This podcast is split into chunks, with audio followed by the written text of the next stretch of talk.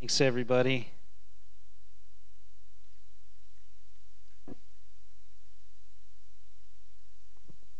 Well, how's everybody doing this morning?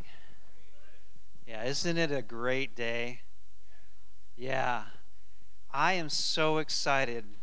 I'm excited for tomorrow because my barber opens back up. Isn't that great? Like, I, I didn't realize how much I would miss that, but I'm so excited that I get to go in. I'm going to give him a really good tip, too, because I just, I just haven't seen the guy in a while and I miss him.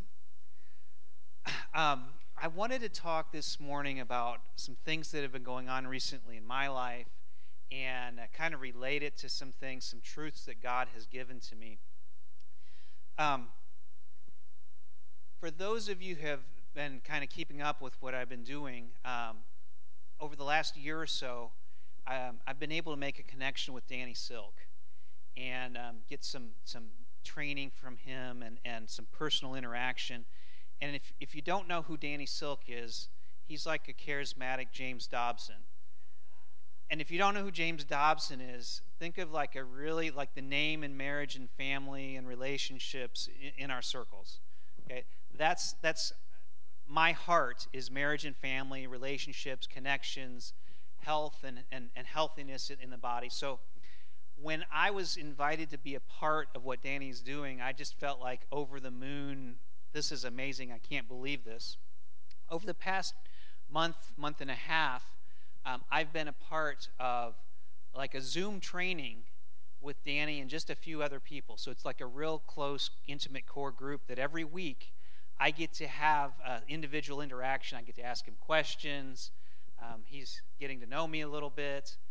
So last week, he says to our group, he says, All right, so um, I want each of, of, you who I have not heard teach before, I want you to, to uh, do a 10 minute teaching on my stuff to me. And I thought, Oh my gosh, Danny Silk wants me to teach him about his stuff. It's kind of like teaching Jesus and the apostles about the Sermon on the Mount. It, it, they already know this stuff. How's this going to work? And it was like a dream come true and a nightmare at the same time. I was so scared, but I was like, this is, this is what I want to do.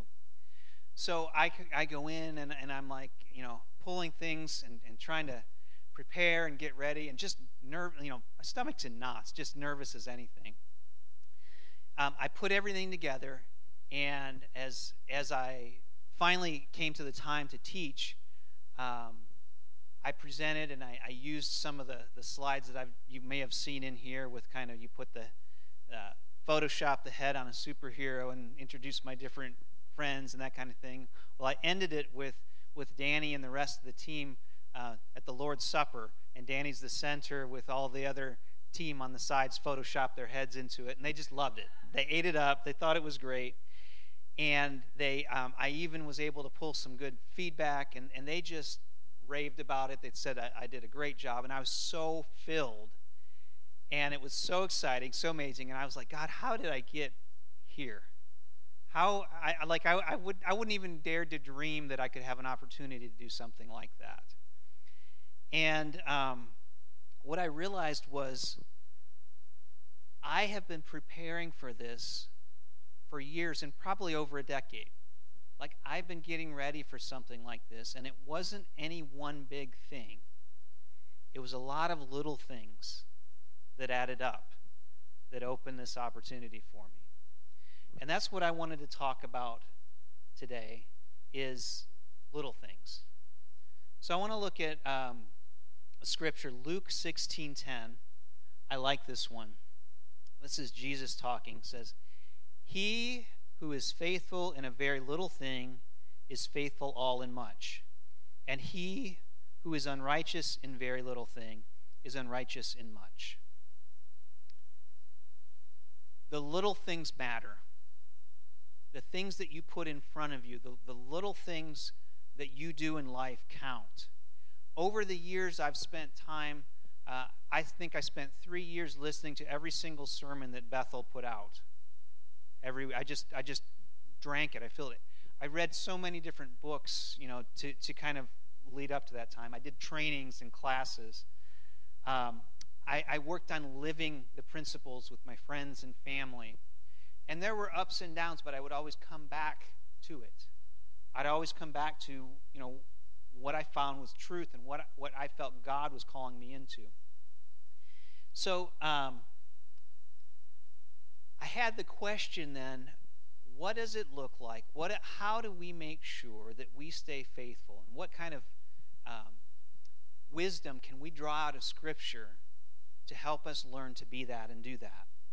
Well, the scripture that I came to was Matthew 25. And Matthew 25 is divided up into three different sections.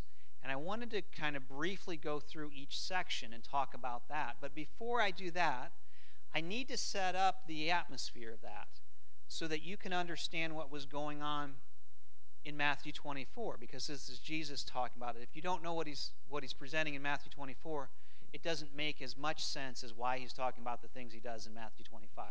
So I'm going to give you a big snapshot of, of the highlights of what's happening in Matthew 24, and then I'm going to go into a little bit more detail on the three sections of Matthew 25.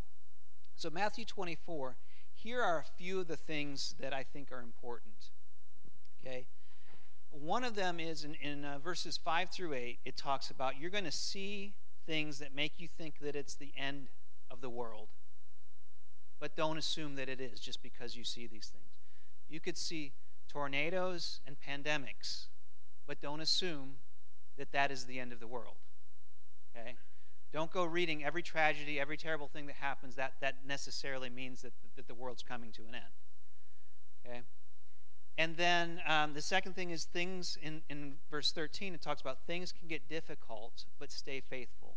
There are going to be trials. There will be things that happen in life that may even cause you to, to be tempted to question your faith. But stay faithful, stick with it. And then there will be some impressive people who make bold claims about Jesus coming back, and even some of them might even claim to be Jesus.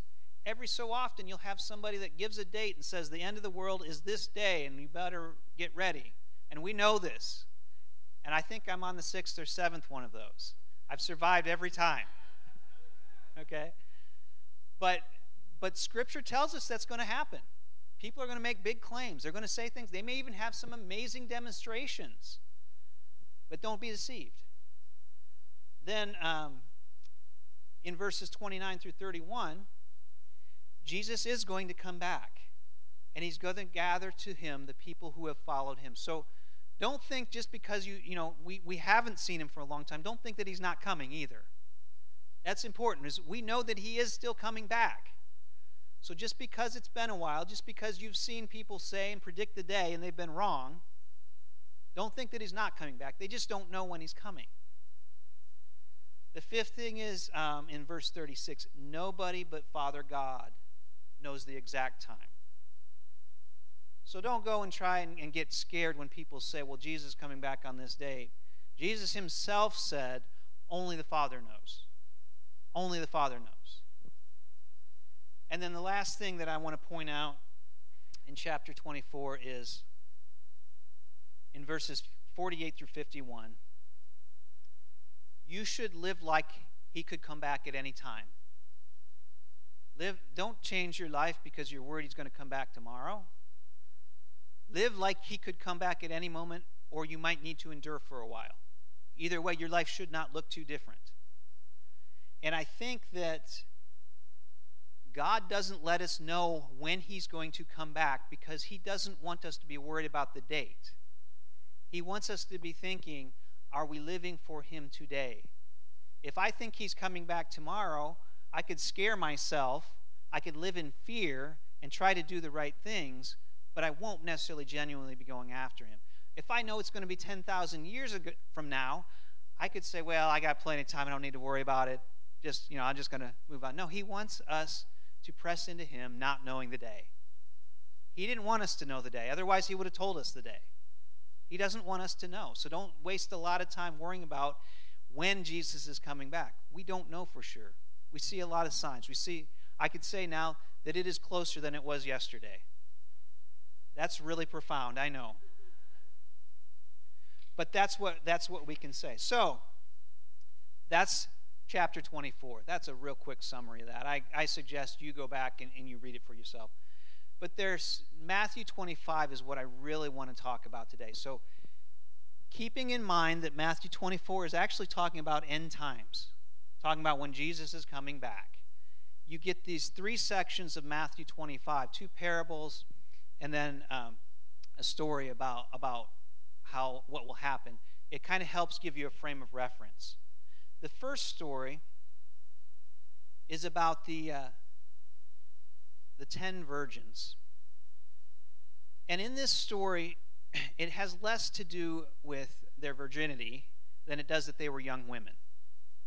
Okay? So in biblical times, what people would do is when a wedding was about to happen, the groom would go to the bride's house and he would wait for her and they'd have a party. And that was the first first section of a, of a wedding, of, of getting ready for the big day. Okay? So he'd go to her house and or you know, in her father's house, and they may have a little bit of a party there. They may be excited, you know, it's wedding day.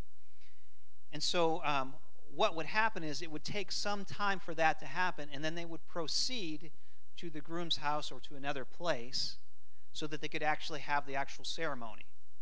Okay? And so these 10 women, these 10 virgins, are in between. And they're waiting to see uh, when the groom comes out. All right? And he's there, he's at the bride's house, and it's getting late.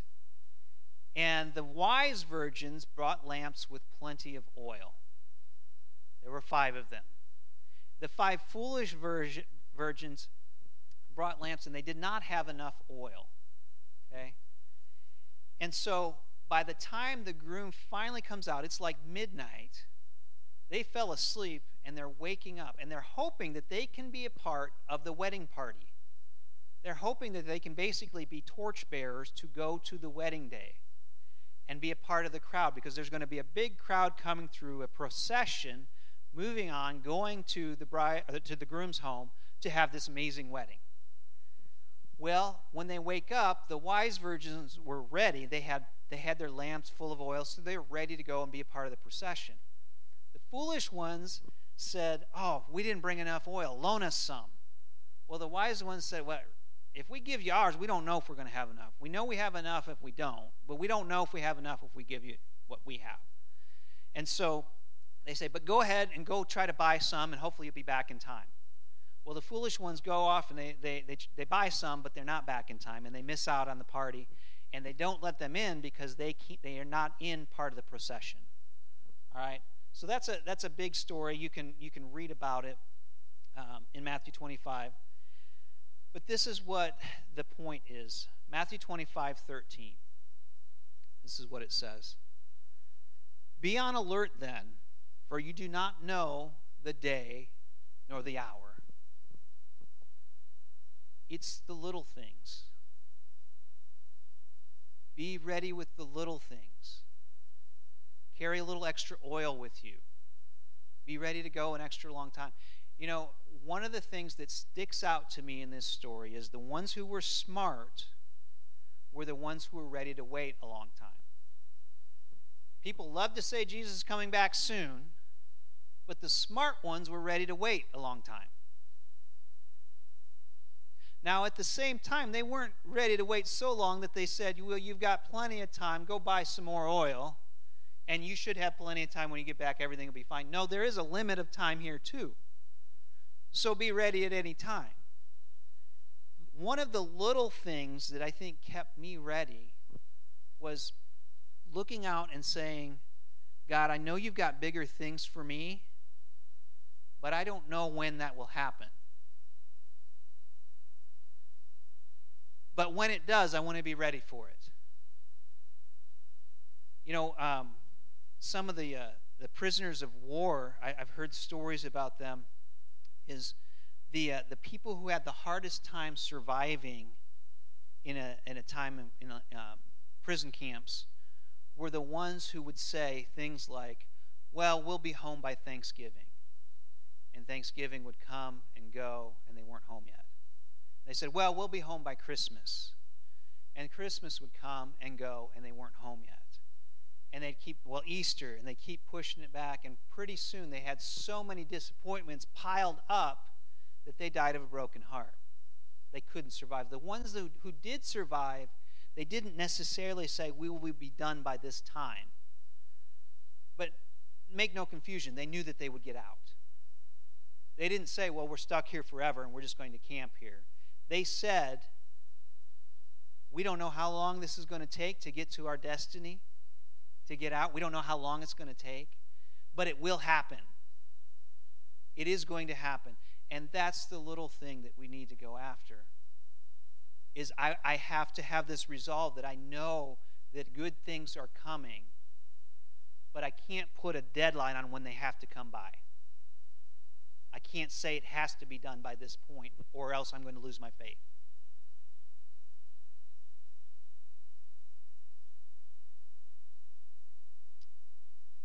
So, have a plan to persevere. And then be ready for your destiny at any moment when it comes. When God calls you something, keep vision for that and be ready for when it, when it comes on you. Set yourself up for success later by staying full. Keep the oil full. Feast on the things you know you've been called to do. Feast on the things that, that, that bring life into your life, even though if you're not sure why. My son Caleb, who is a graduating senior this year, yeah, isn't that great? We're doing, we're doing what we can to celebrate. It it's going to look different, but it's going to be great. When he was preschool age, before he was even old enough to read, he would wake up and he'd be playing and, and, and being toys. And we had a small house. And I would sit down, and my as as I still do today, I'd sit down on the couch or sit down somewhere, and I'd open my Bible and I'd read it. And he would be making all of this noise around me, and he might even be wanting to climb up on me. He doesn't do that anymore. Don't worry. And uh, I'd be thinking, God, is this really accomplishing anything? I can't really focus on my Bible very well right now. And then, no sooner as I was thinking that, he gets his little kid Bible and he sits down next to me and opens it up and he starts looking. And I was like, okay, that's all I needed to know. That's all I needed to know. Faithful in the little things. The fruit may not look like what you thought it was going to look like, but being faithful in little things makes a difference. So then you jump to the second part of Matthew 25. This is the parable of the talents. Okay? And a talent was a sum of money. And so there was a, a businessman who entrusted three of his servants with a different sum of talents. One of them he gave five talents, one of them he gave two talents, and one of them he gave one. And he's going to go away on this long trip. And as he goes out there, he, um, he instructs them to take care of these and see what you can do with these talents this money. Okay? When he goes out, he's gone for some time, he comes back and he goes to the, the first servant who had five talents. And the servant says, Guess what? I was able to invest the money that you had, and I brought you back five more talents. And the, the, the master says, Hey, very well done. You, you did this. I'm going to put you in charge of, of even bigger and better things. And the guy with two, similar kind of thing, he had two. He comes back and he says, I made you two more. Good job. and put you in charge of, of, of a couple other bigger things. But the guy with one talent goes to the, the, the owner, the master, and he says, I was scared because I know this, this talent's precious to you. I know that you're a hard man. I was scared about that. And so what I did is I took this and I buried it in the ground because I wanted to make sure nothing happened to it. And so here you go. I protected that talent that you had. And the master comes back to him um, and he says, Oh, you wicked servant, why did you do that? You could have at least invested it in the bank and gotten interest off of? And so um, I. Um,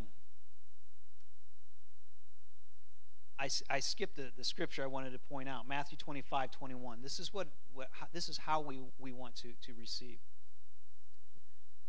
His Lord said to him, Well done, good and faithful servant. You were faithful over a few things. I will make you ruler over many things. Enter into the joy of the Lord. That's what he says to the first two servants. They were faithful in a few things. The third one comes to him and he says, You wicked servant. You could have invested it and you didn't. You didn't do anything with it. And so the master is harsh. He calls him lazy, calls him wicked. There are a few things I pull out of this story about the little things. God wants us to be willing to risk what we have for what is coming. Be willing to risk. You know, for me, um, one of the things that I've had to risk is it is difficult for me to be, you know, be around people who are manifesting signs of the Holy Spirit because God has not typically hit me that way.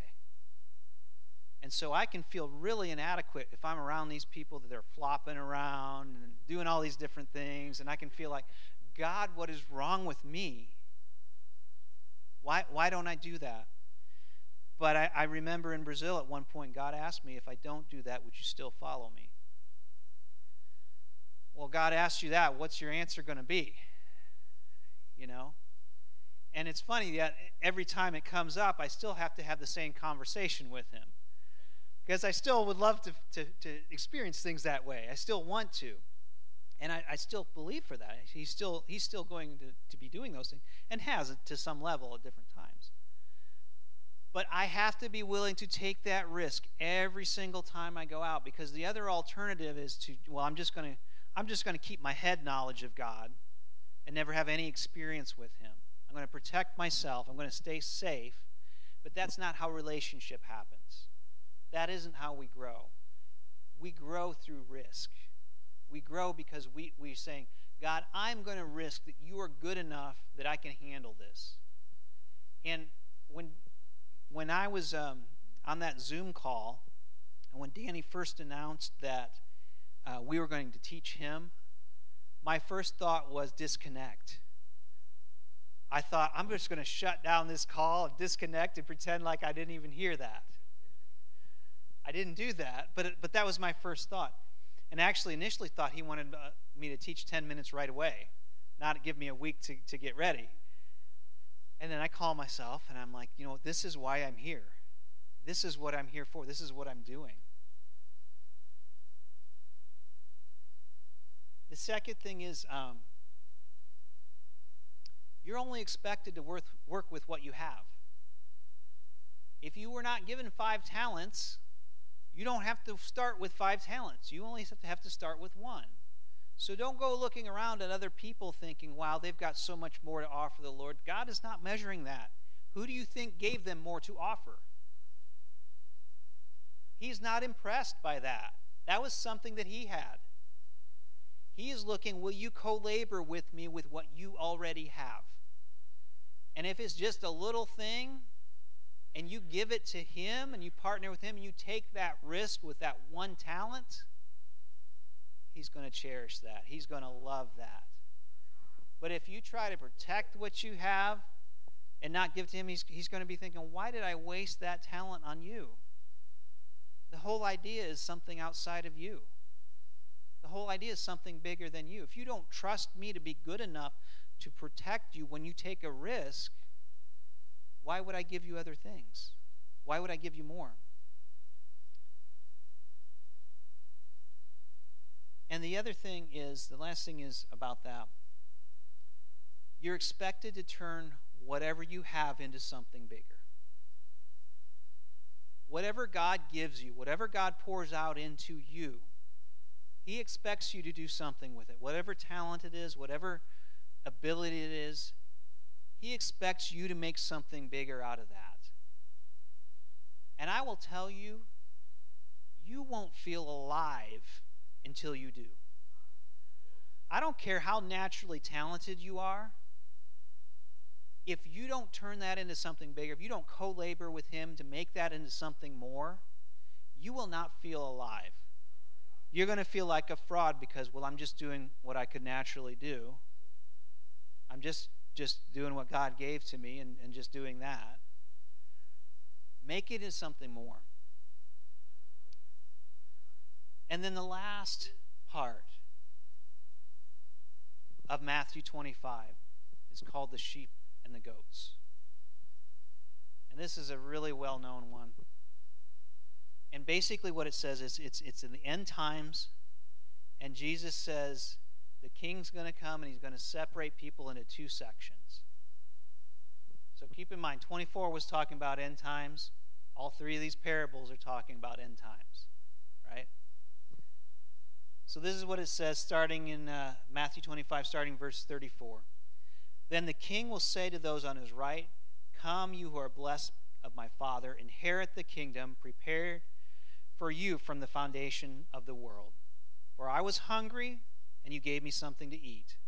I was thirsty, and you gave me something to drink. I was a stranger, and you invited me in. Naked, and you clothed me. I was sick, and you visited me. I was in prison, and you came to me. Then the righteous will answer him, Lord, when did we see you hungry and feed you, or thirsty and give you something to drink?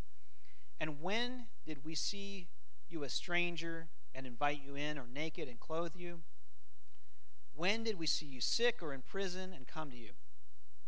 All right, and this is verse 40. This is what I want you to see. The king will answer and say to them, Truly I say to you, to the extent that you did it to one of these brothers of mine, even the least of them, you did it for me. Now that story continues. We love to read that part, but that story continues because there's the other side of this as well. Starting in verse 41, it says, Then he will say to those on his left, Depart from me, accursed ones, into eternal fire which has been prepared for the devil and his angels.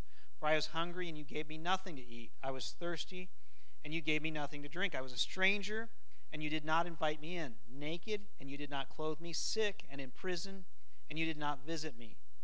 Then they themselves will also answer, Lord, when did we see you hungry or thirsty or a stranger or naked or sick or in prison and not take care of you?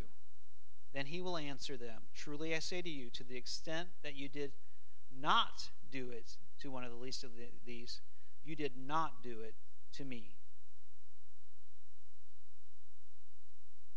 efforts in the small stuff matter. The little things make a difference. Me spending a little extra time listening to a teaching, reading a book, doing a sermon prepared me so that I was ready to present. Letting me myself even get uncomfortable was a little thing, but it mattered when they were asking who wants to go next week to teach, I said I'd go first because little things matter. At the end, when they had given me their feedback, and it was just it was great feedback, I loved it. it filled me up. You know, I, I love affirmation, especially in front of other people. Don't just tell me how great I am. Let me hear you telling other people how great I am. I love that. But at the end, I said to them, I said, okay, but what can I do better? And they gave me some amazing feedback. Things that I would not have seen if I didn't ask. It's the little things that make a difference. So that next time when I teach, I've got some new information to move forward and improve so that I can be better. I know um, when um, Angie recently had this conversation with one of our daughters because Angie and I are, are, you know, very thrifty, which means cheap for those of you in the back row. Um, but basically, we pinch pennies. You know, we you know we cut any little corner that we can. Um, we, for years, you know, we've done coupons, not as much now as we used to early on. But uh, one of our daughters was asking Angie, you know, why do you just why is saving 30 cents going to make a big difference in your life? And she's it's it's kind of like, well, 30 cents is not going to. 30 cents is only 30 cents. But one, 30 cents will add up if I keep doing that on everything that I buy. It is going to add up. And two, even if that doesn't add up to much, that mindset will add up to a lot in the long run. Keeping a new mindset, so doing the little things isn't always going to make an impact right now, but it shifts your mindset. It makes you aware and thinking about things outside of you. Being ready for Jesus to come back means being ready to love others well and to love Him well. If you're worried about Jesus coming back, start loving people well. Because that's what He's asking us to do. You might be surprised at what God values most about what you're doing in your life. It may really shock you because in, in the story, the people are like, We didn't do any of that for you. We didn't help you in any way. And Jesus says, the king says, When you did it for anybody else, you did it for me. And I can't imagine the, the surprise and the shock when you stand before Jesus when he says, Look at what you did. You took those little talents that you had and you turned that into something. It was an effort for you to smile at the cashier because you had to take your mask off, right? No it was an effort for you to smile at the cashier because you were having a bad day, but you smiled and you were pleasant anyways. Well done because you did that to me. You did that for me. So, to kind of wrap things up, there are a few final points I want to make. These are things that will help you take care of the little things so they make a difference later in your life. One is what do you invest in? And I'm not talking about money, although that could be part of it, but what do you invest in? What do you put your time into? You know, Angie and I, being frugal or cheap, um, one of the hard things that is for us is is deciding I'm going to invest into this class or this conference or this book or these things because I know the value of money, but I also know that money in itself has no value by itself. So I'm going to ask myself, how am I going to commission these soldiers? Every dollar is a soldier. How am I going to commission them into my life to make something better for me? And then, who do you spend time with? We become like the people that we hang around with the most. So if you want to be a better, stronger person, get around people who are in a better place than you are. Like that has been one of the most challenging things when I'm in this on the Zoom call. I am no longer Pastor Josh, the guy everybody comes to with their problems that has this wisdom. I'm just another guy. Maybe one of the least there. But if I want to grow, I've got to put myself somewhere where people are doing more than I'm doing. And so ask yourself that Am I afraid of people who are further along than I am? Or am I willing to go in and put myself in a spot and humbly come to that table and, and glean and learn from what, from what they have and what, they, what they're doing? Another thing that I would recommend is read Proverbs. If you want to learn about doing the little things, man, read through the Proverbs. Read through them regularly. There are so many, so much wisdom packed in there about little things that you can do to make your life better. And then do hard stuff. Now don't do it just because it's hard, but don't avoid it. I was I've been laying flooring as part of our stay-at-home order. Redoing the whole house, laying vinyl plank flooring. And yesterday before lunch, I was just about completely done. I was like, oh, this is going to be so amazing. Still got to put the trim up and that kind of thing. But so I'm, I'm pulling out the spacers and um, getting everything back in place where it should go. And I pull one of the spacers out, one of the planks come up. I thought, oh. All right, what's the easiest, fastest way I can fix this? Is my first thought, right? And and I go through and I look on YouTube, and everything is kind of like, you know, get a hot gun, a, a heat gun, and melt something. And I'm thinking, I just, this is new. I don't want to ruin it. And so I'm like, you know what? If I want to do this right, I want to take it apart from that spot and put it back together because it's going to be worth it if I do the hard stuff right now. As much as I was like, I wanted to be done, it didn't take that, didn't take nearly as long because everything was already cut, but it was just so frustrating when I felt that setback. But if I changed my mindset and basically said, you know what, it's going to be worth it. The only thing I have to do today is write a sermon, anyways, so. the next thing is remember your victories from the past as you're going along, all of us have victories. King David, before he was king, when he was about to fight Goliath, he told what I call a lion and bear story. He told King Saul, Listen, I can fight this giant Goliath because when I was younger, I used to fight lions and bears, and I'd come out victorious. Well, every one of you has a lion and bear story in your life. Otherwise, you wouldn't be sitting in here or watching out there. Every one of you has something in your life that was a victory.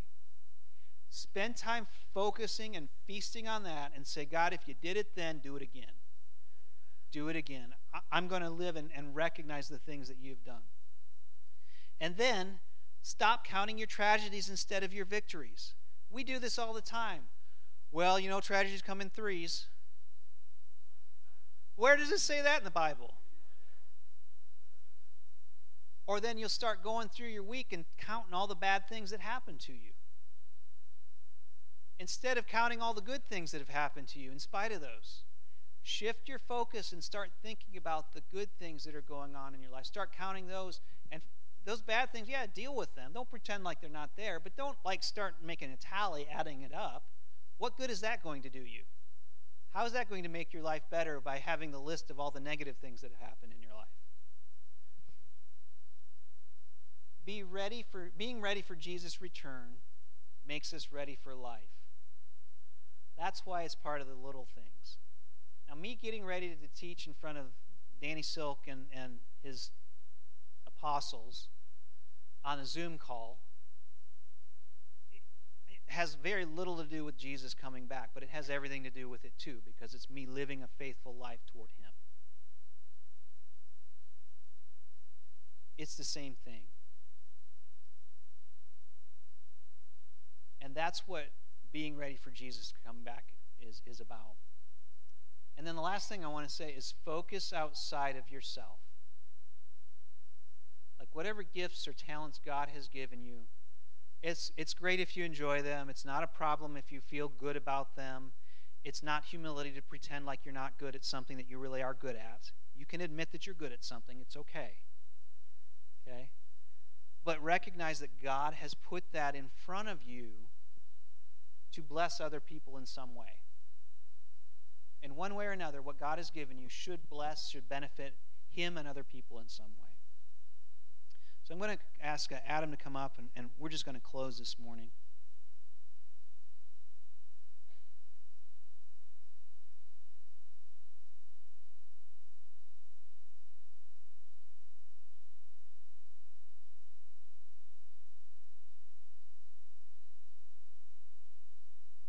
I know, um, I think one of the last things that I want to, mention is what is God preparing you for right now? What little things can you do to step out and walk into that? Okay. Um,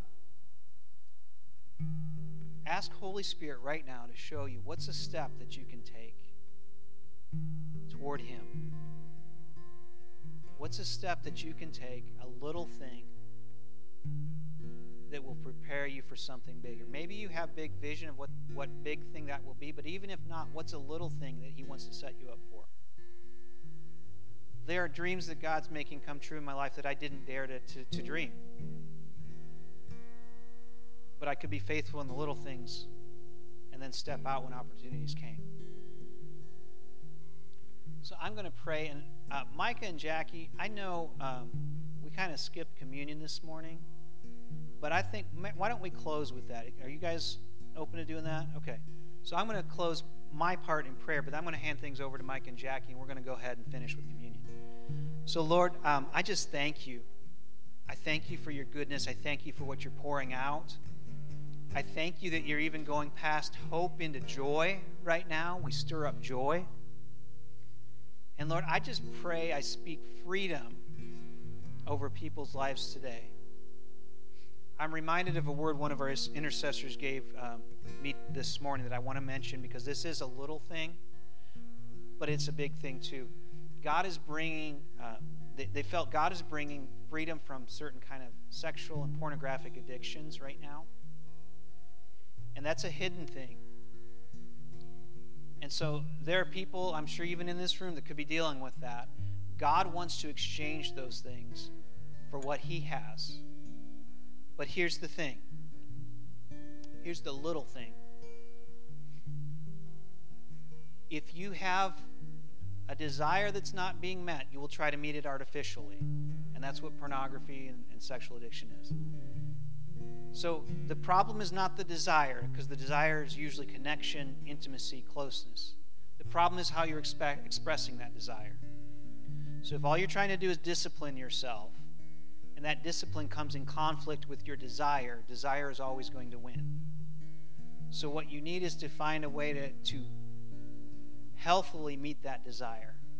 Figure out what it is that you're needing and healthily meet that. So, in Jesus' name, we break off sexual addiction, we break off pornography, and we just say, You are powerful to choose not to do this, but you're also powerful to choose how to meet those needs. We bless you. We bless you guys in Jesus' name.